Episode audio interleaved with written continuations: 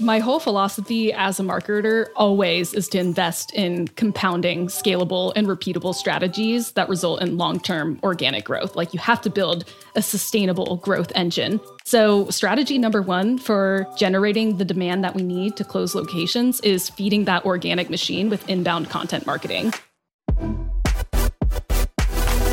Hey, it's Dan McGaw here. I'm a tech stack nerd and the CEO of McGaw.io, the leading tech stack management firm. Each week, I speak to executives to find out the stack they're using to drive revenue and make their goals a reality. This week, I've got Annie Fleshman, the VP of Marketing at FlowHub. FlowHub is a retail technology for the cannabis industry. They are the point of sale software, compliance management, and inventory tracking software for cannabis dispensaries. Annie is leveraging a content marketing strategy for FlowHub, and she's passionate about driving organic growth. She's also luring cannabis dispensaries in by giving them cookies and swag boxes.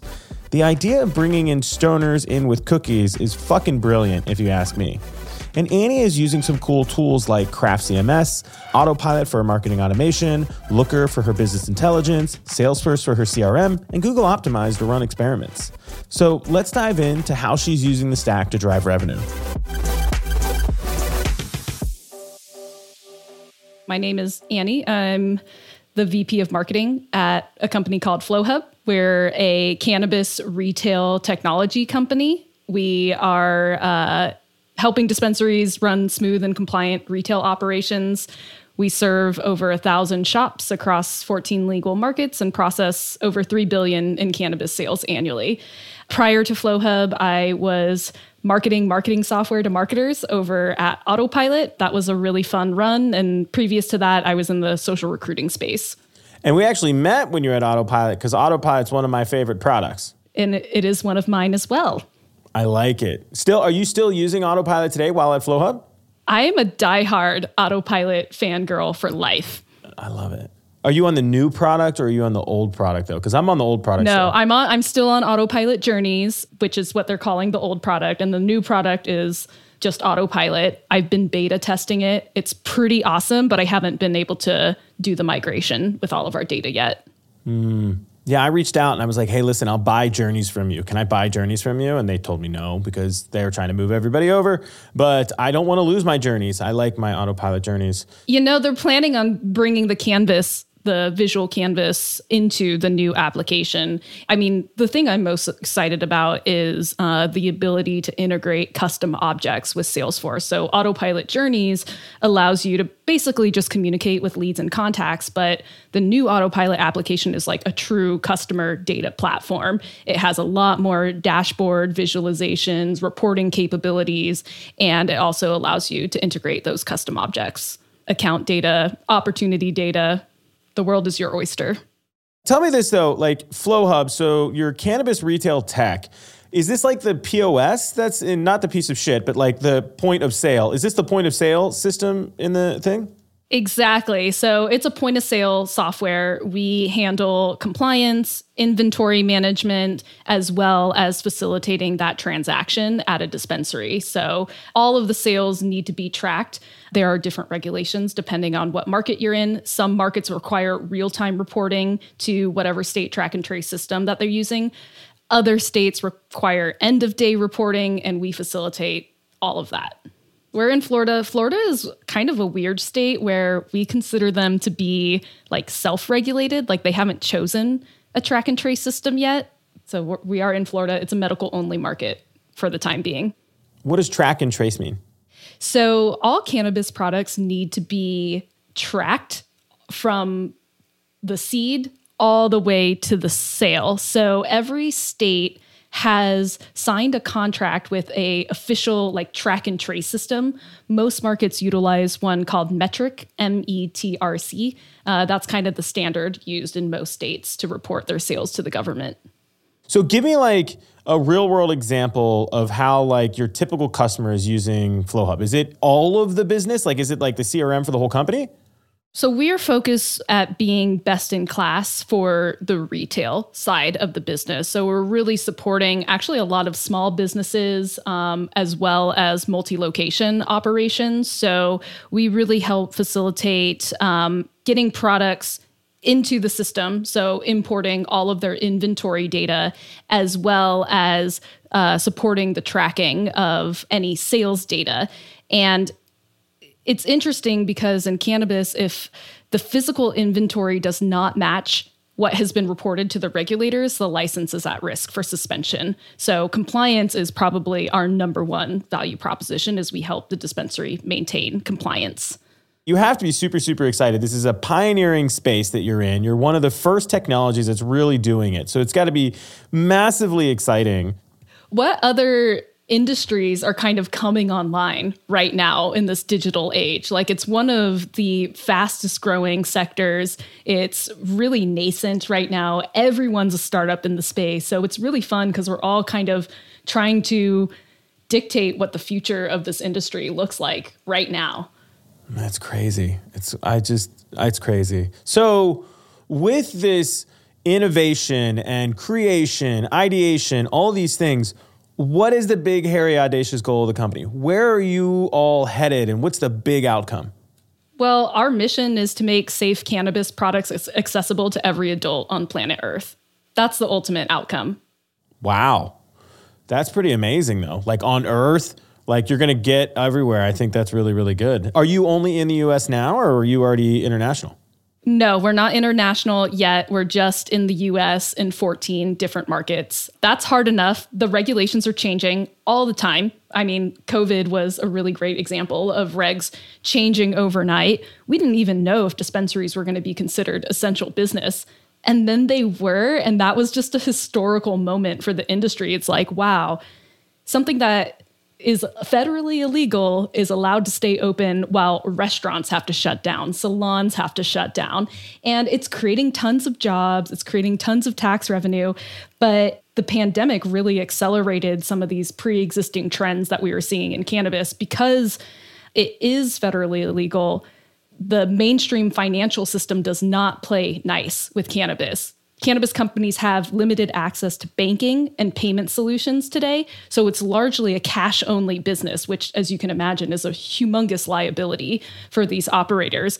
But all of a sudden, you know, overnight with COVID, all of a sudden, like cashless payments, those methods were starting to accelerate. Same thing with, you know, the ability to order for in-store pickup ahead on online through e-commerce solutions. Um, delivery has accelerated. So all of these trends towards becoming, you know, like traditional retail, like ordering food for delivery or takeout, is being implemented into the cannabis industry. As a federally illegal substance, there is a ton of red tape in the pot industry. FlowHub's business is tied to the legality of if marijuana becomes federally legal. Currently, recreational weed is only legal in 18 states. And a recent survey by Civiqs shows that the majority of registered voters across America are in favor of legalizing pot. Could federal legalization be in the cards sometime soon? Well, FlowHub's point of sale software offers the tech that every pot shop needs if legalization happens. Even if it doesn't happen, FlowHub still can help get people cannabis medication across America and eventually the world. Now, back to Annie to hear more about what she's doing. When you think about the business now, right, and you have this big, hairy, audacious goal to, to help the whole earth have safe cannabis, you have KPIs that you're measuring yourself against. What are the main KPIs or main metrics that you're driving or focused on today? Right. It's the wild, wild west in cannabis. So we are trying to get into as many locations as possible. That's our top line sales goal is to ensure sales books, you know, X number of locations. That's really what we're tracking. Obviously, there's kind of constellation metrics around that, such as monthly recurring revenue, ARR, you know, go lives, right? Because there's a difference between booked locations and ones that actually start transacting and processing sales. Yeah. So going back to the location, so you got locations, MRR, ARR. Like, is there metrics around uh, average revenue per store or average revenue per day that help you gauge success in an account? Yeah, we're totally tracking um, GMV as well as store transactions. Yeah. And is that used like in a health score or like how do you use that data? Or is it just like, okay, this store isn't doing good? Yeah, I mean, right now our pricing model is based off of number of locations, and then there's kind of like different add ons. But over time, I would love to move towards a usage based pricing model where we are kind of leveraging um, that GMV data to dictate how much a dispensary pays us. Now, interesting. So, it sounds like your North Star is locations, right? Like that's what your more locations, more density, more density. Now, are you focused on building density in a region? Like like the Belly model as an example, if you remember Belly app, right? They focused on Chicago and became the number one app in Chicago, and then they moved on to another market. Is that part of your strategy? Yes, we're very careful about which markets we enter. We want to make sure that we have a solid solution uh, that's fully compliant in that market. FlowHub started in Denver, Colorado. So, right now, that's kind of the state where we have the largest market share, and we're looking to penetrate it even more. But as we expand out, you know, states have different levels of maturity when it comes to cannabis, and uh, there are limits in certain states to how many dispensary licenses are even issued. So we are working within a limited TAM, and so really focused on going hard into the regions where we do have strong market product market fit. Now, what is the strategy that's enabling you to land location? Like, what are you doing in marketing that's really driving the location adoption?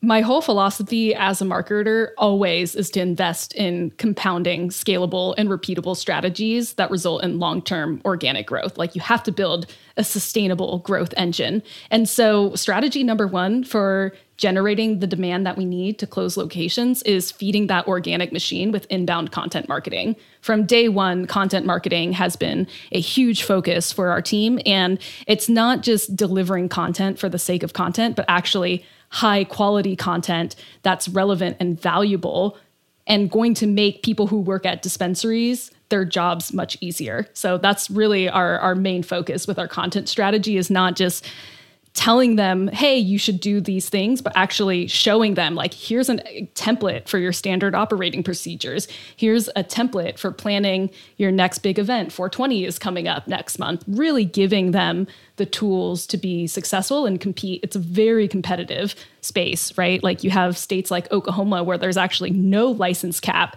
and there's a dispensary on every single block. So, at some point, you you kind of lose um, differentiators and you really have to get creative with you know the service that you're providing so that you can get return customers coming back to you instead of checking out someone else. So it sounds like you're helping them understand that these are strategies or processes and things that they need to do and you're leading with an organic content marketing strategy. Now because you're in the cannabis space you're prevented from spending money on advertising aren't you? Yeah and i think it lines up us up pretty nicely for this cookie free world right? Where we've we've really um, built up first party data and channels are that we own right? Our website and not really leaning on facebook ads or instagram ads that don't even allow any mention of cannabis in their advertising. I would say, you know, we've been dabbling in paid advertising a little bit. The majority of our leads do come in organically from inbound or from executing very targeted account based marketing campaigns to core our audiences with a clear ideal customer profile. Like, you know, we do a bit on LinkedIn. LinkedIn is probably the most cannabis friendly social network out there. They don't really ban outright cannabis content. I've been seeing a huge influx of cannabis professionals speaking openly about the cannabis industry in LinkedIn. So that's been a really great channel that's seen tremendous growth for us. And then, you know, we have kind of experimental budget. We've done a bit on Quora. We've done a bit with, you know, Google AdWords and, and search search ads and a bit with display ads, but mm, I don't know. Display ads are really hard what is the biggest challenge you're facing today that's going to prevent you from reaching your big, hairy, audacious goal of helping the entire earth? Like, what challenges are you facing today that's slowing you down? Mm, really, I, I think it's just a matter of prioritization and focus and really trying to execute well without getting distracted from that focus like marketing is the kind of role where you literally have a never ending to do list. There's always one more tweet, one more blog, one more ad, one more creative experiment that you can do. And it's never ending. So you really kind of have to like take some big risks and choose what those big bets are that are going to drive you to achieving your goals. Yeah, I would totally agree there. Now, you know, when you think about like the 10 foot view of your stack, right? Like, what are the main tools that you're using and like how are you having those structured so that way you can use them? Like, what are you doing in your stack? CRM is kind of our source of truth across all departments. We use Salesforce. Beyond that, yes, we have a business intelligence tool that is streaming data from mainly Salesforce, but other sources as well. Um, and we use Looker for our BI solution. But you're using Salesforce in tandem with Autopilot, which is an amazing duo. But that can't be all of your tools. You have to have way more tools now. What do you you said you're doing ABM. Are you using any of the products over there? No, we're. I wish we had a better solution, honestly, like um, something that could help us out with swag management and just kind of fulfilling these one to one personalized, like experiential touches. You know, I've been um, considering something along the lines of a Sendoso or a Codis, some tool like that, but they're typically very expensive and we do have a limited budget. So we're kind of doing it a bit a bit scrappy here, but you know, we'll throw like donut parties for dispensaries that we're targeting. We'll send them cookies. Oh my gosh, you will not believe how successful cookie campaigns are when you're sending them to stoners. So we do a lot of kind of food related ABM touches. We send swag boxes. We have some pretty cool FlowHub swag. People love our t-shirts. We do a lot of road shows where it's kind of like door to door selling. You go visit dispensaries in person, go buy some product, go figure out who the manager is at the store and strike up a conversation with the budtender saying, hey, how, how do you like that system that you're using? Or, you know, saying, you know, I following up after you visit and being like, hey, I visited your shop and I have three ideas that will help you improve your average cart size. I'll give you one now. Take a meeting with me and I'll give you two more. Sending cookies to stoners is a simple and effective marketing strategy, and I fucking love it. Food is an amazing way to keep your customers happy without a ton of investment. I'm a big believer in tangible objects like food, swag, or even branded gifts as marketing. We've got so much digital marketing bombarding us that it can be difficult to stand out for most advertisers or marketers. When someone ships you some high quality stuff to show you that they care, the impact though is pretty high. As an example, in our sales process, we send people a free copy of my book, Build Cool Shit. You can get your free copy at buildcoolshit.com, but this book is shipped to them to their home using Sendoso, and it arrives just days after their initial consult call. And by the way, thanks to Chris, the CEO of Sendoso, for being the official sponsor of shipping my book, which is super cool. Now, this book builds rapport with my prospects, and the book literally tells them step by step how they can build the modern tech stack. And in turn, they typically hire us to build their stack. Now, to take this a step further, once you become a customer, we've got swag boxes filled with over $150 of greatness. This is not simple swag either. The boxes come with a high end thermos water bottle, a branded notebook, an athletic dry fit shirt, and a comfy everyday t shirt. Not to mention a branded pair of socks, a branded pen, a high quality branded tote bag, and that all comes in a super nice branded swag box. These are meaningful mementos that help create brand affinity and retention with our customers. Now, shout out to SwagUp for making my swag boxes possible. I'm going to try to get them on the show soon so that way you can learn too how you can use swag to increase your revenue. Okay, now enough of me. Let's get back to Annie and hear more about how she's building her stack. What are you using to manage content marketing? Is there like a CoSchedule or are you just winging it? Hootsuite is what we use for social media management. So that's kind of like what we do to to schedule posts and publish them across our different social media channels. We use Craft for our content management system. Craft CMS. I don't know if you're familiar with it, but it is pretty sweet. I kind of consider it to be like a modern CMS where it's very easy to kind of create flexible templates that allow marketing teams to quickly update content without having to put in a request for a developer to go update something on the website. So we are very agile when it comes to being able to pump out fresh content. I have heard of Craft, but I've never used it. So it, it sounds like you really like Craft. I do. Yeah, I've been using it for almost four years now, and haven't really had a chance, uh, a reason to to switch to anything else. Yeah. What are like its its best features? Like uh, you made the comment in regards to templates. Like it sounds like it makes it really easy for a marketer to get their job done. Yeah, I, and I think it's less about the tool itself, but just the way that we have set up our structures within the platform, right? So, you know, we have basically like single pages like our home page that we can go in and edit, but then we also have structure pages like partner pages that follow a similar template so you can easily just duplicate and follow a template, fill in the, the information and press publish. Blog posts are another example of a structure that we have. And then we have what I call like our flexible templates where we basically can add blocks and choose different blocks. Maybe there's a body block, maybe there's a hero block, maybe there's an FAQ block, and we can kind of create pages and make sure that they're consistent with everything else that's on our website. Now, when somebody comes, you're doing this organic content marketing, so you're driving search traffic in essence. They come hit the blog. I'm going to assume your goal is to convert them to a lead. Is there any additional tech that you're using on the site that helps you convert them to a lead, or is that all still managed in Craft? all managed in Craft. Craft has um, a form plugin that integrates directly with Autopilot, so we utilize that for oh, for wow. capturing leads. Yeah. So the form from Craft integrates in with Autopilot, so you don't even have to worry about tracking because uh, it just connects. Yep. Wow, that's a nice little seamless integration that you have going on there. Now, with Autopilot, now I'm assuming obviously you have Autopilot integrated in with uh, Salesforce, but like once that person becomes a lead, like what do you do in Autopilot to them and how do they move over to Salesforce? Like, is there an attribution model? Is there a nurture sequence? Yeah, so um, it kind of depends on the level intent of whatever form they fill out. Like if it's a demo request, that's our primary CTA. We're kind of operating that traditional enterprise model where someone requests a demo and that's kind of like high priority lead. So we accelerate those. If they come in and they download like our SOP templates kit, that I mentioned earlier, you know, we'll put them into an appropriate drip sequence where they'll receive a series of emails that also puts them into our monthly newsletter so they get nurtured that way.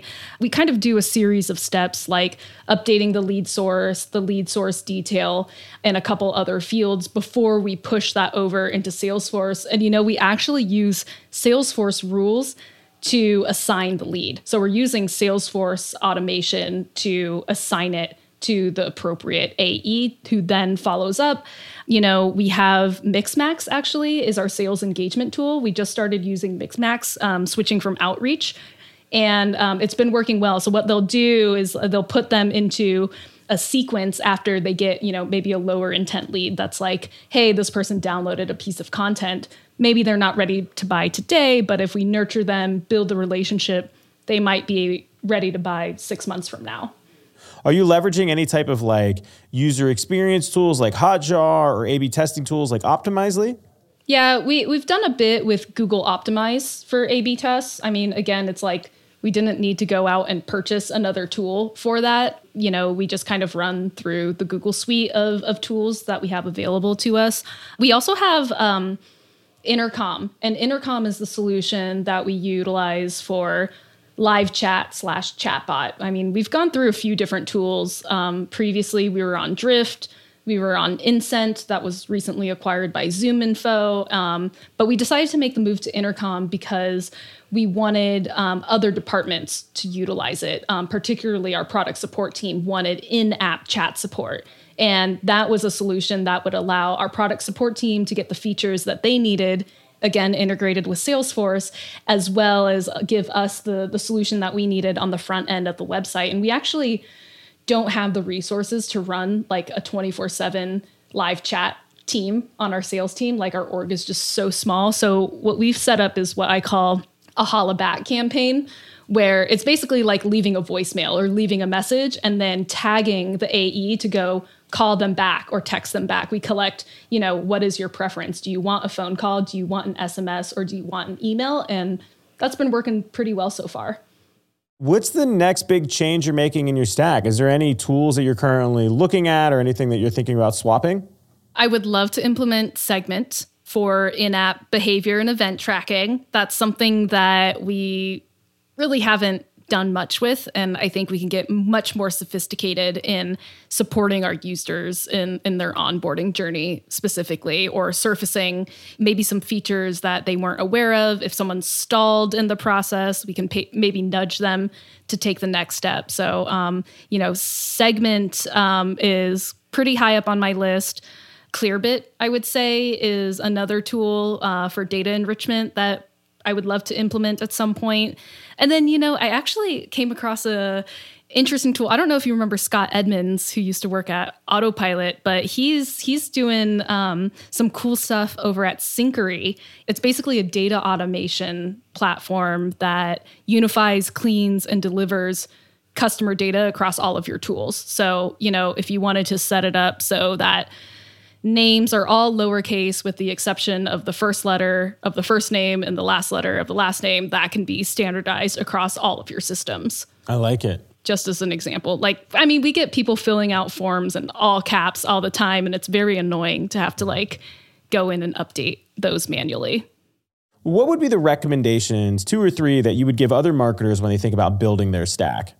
I think start with your goals and your strategy and think about the process and the customer journey for your business first before you choose the tool for your for the job. You don't necessarily want to pick a tool and then be limited by their workflow. You want to pick and choose the niche solutions that solve your specific needs and it allows you to like also switch out tools a lot more easily try new things see what else comes on the market. If you're kind of locked into a closed architecture or closed ecosystem you don't really have as much control. You know typically what you'll find is like yeah they have all these robust features and capabilities but you're only really scratching the surface and using two things on the daily. But you know you maybe don't need all of those other things that you're paying for when you think about like the future of what's going to happen to the tech stack like what is most exciting to you in five ten years? What do you think is going to be the really big changer and going to help you do your job?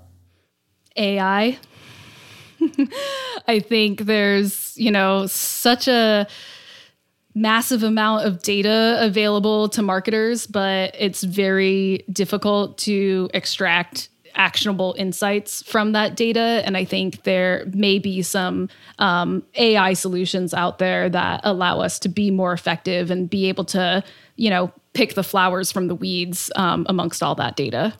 Mm, I agree. I think artificial intelligence is a great efficiency play for marketers, and uh, it's going to be able to help us do our jobs faster um, by writing copy for us, which I think is super, super interesting.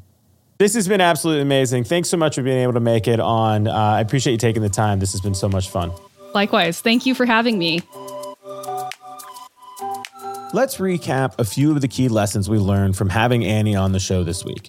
First, Annie's leading with an inbound marketing strategy using Craft CMS to quickly publish things to the web. She really likes Craft CMS as it's more flexible for her needs and she does not always require a developer to make her updates.